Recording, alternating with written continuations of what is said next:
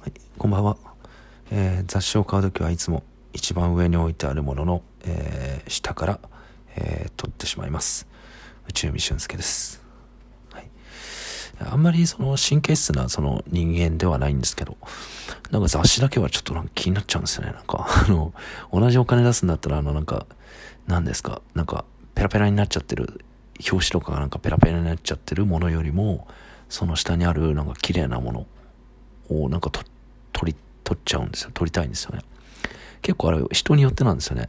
でもなんか気にしない人は全く気にしないで、その一番上のものを普通にペラペラになってるものを買っていくんですけど、なんか僕同じお金出すんだったらあのペラペラじゃなくて、その下の綺麗なやつがいいなって。まあいいんですけどね、別になければ。なければ別にペラペラでもいいんですけど、なんとなく気になる時があって。はい。他のことはあんまり気にしないですけど。はい。えー、今日あの、焼きそば作ったんですけど、晩ご飯で。はい。あのー、結構これ一人暮らしあるあるで、もう結構がっつりと、その、たくさん作っちゃうんですよね。あのー、今日なんて、その、野菜たくさん入れて、お肉入れて、で、焼きそばってあの、なんか3袋くらい入ってるじゃないですか。一つのパックに、袋に。それ全部3袋使って入れちゃって。で、一回作るときはもう明日もずっと一日食べられるんで、もうこの時期だったら普通に常温でも大丈夫じゃないですか。ですから、あの結構たくさん最初に1回で作ること多いんですけど、この間なんてカレーをたくさん作って3日間ぐらい食べて、はい。最終的にあの、鍋の縁についたカレーで、えっ、ー、と、またその時も焼きそば入れて 食べましたけどあの、カレー作った後の、あの、鍋を洗うのがちょっと大変なんですよね。その、なかなか汚れは取れても、匂いがなかなか落ちないですよね、あれって。だからしばらくこう、お湯とかにつけて洗いはするんですけど、それでもなんか匂い取れなかったりして、なんかいい方法ってないんですかね。うん。僕ちょっとこの間思ったのが、その、いっそのことなんかそれでなんか最初洗う前になんかうどんかなんか、その、何ですか、作れば、ちょうどよくなんかうどんにそのカレーの香りがついて なんか、あの、それいいのかなと思ったんですけど、ちょっとこれ以上、せこい話はちょっとやめましょう。えー、と、まあ一人暮らしすればですね、やっぱりその、いろいろメリット、デメリットってありますけど、うん、メリットって言ったら、何ですかね、僕が本当に一番、一番一人暮らしをして感じるメリットっていうのは、あの、いつでも好きな時に好きなだけトイレができるってことですね。もう思う存分トイレができるっていう。はい。これはもう家族と住んでいたり、結婚とかにしたりすると、あまりちょっと、できなくないですか？まあ、その、でき、できるっていう人は別にいいですし、まあ、そんなにめちゃくちゃ気使うわけでもないですけど、でもやっぱりこの一人暮らしをして、この、するトイレっていうのは、どうですか？やっぱりその皆さん、例えば女性の方でも、かなりその もう豪快にトイレできるんじゃないですか？はい。はい。それがやっぱり一番大きくて一、唯一のメリットじゃないですかね。わかんないですけど。まあ気楽ですよね。一人で住んでるっていうのは。まあデメリットもありますけどね。やっぱり色々と。まあ僕なんて本当に、それこそ家族と一緒に住んでしまえば、家族ってつまり実家ですね。実家に住んでしまえばその、家賃もかからないですし、はい、経済、あの、生計が一緒になるじゃないですか。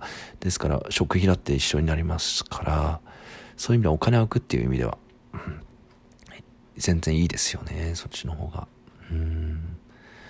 ただ誰かと一緒に住むっていうのは大変なことでもありますけどね、いろいろと。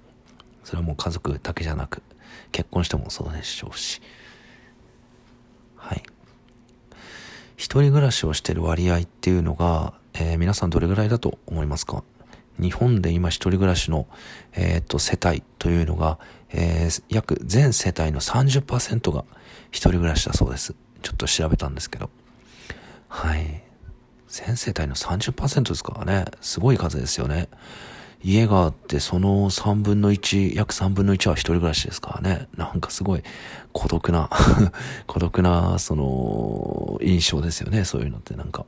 うんだ全世世帯の3分の1が思いっきりあのトイレをしてるということになるんでしょうけど、はい。全世帯の70%がちょっと我慢をしながら、え、トイレをしているということになるんですかね、そうすると。えー、で、気になるのがあの大学生ですか？大学生、大抵その一人暮らしするって大学生ぐらいから始める人は始めるじゃないですか。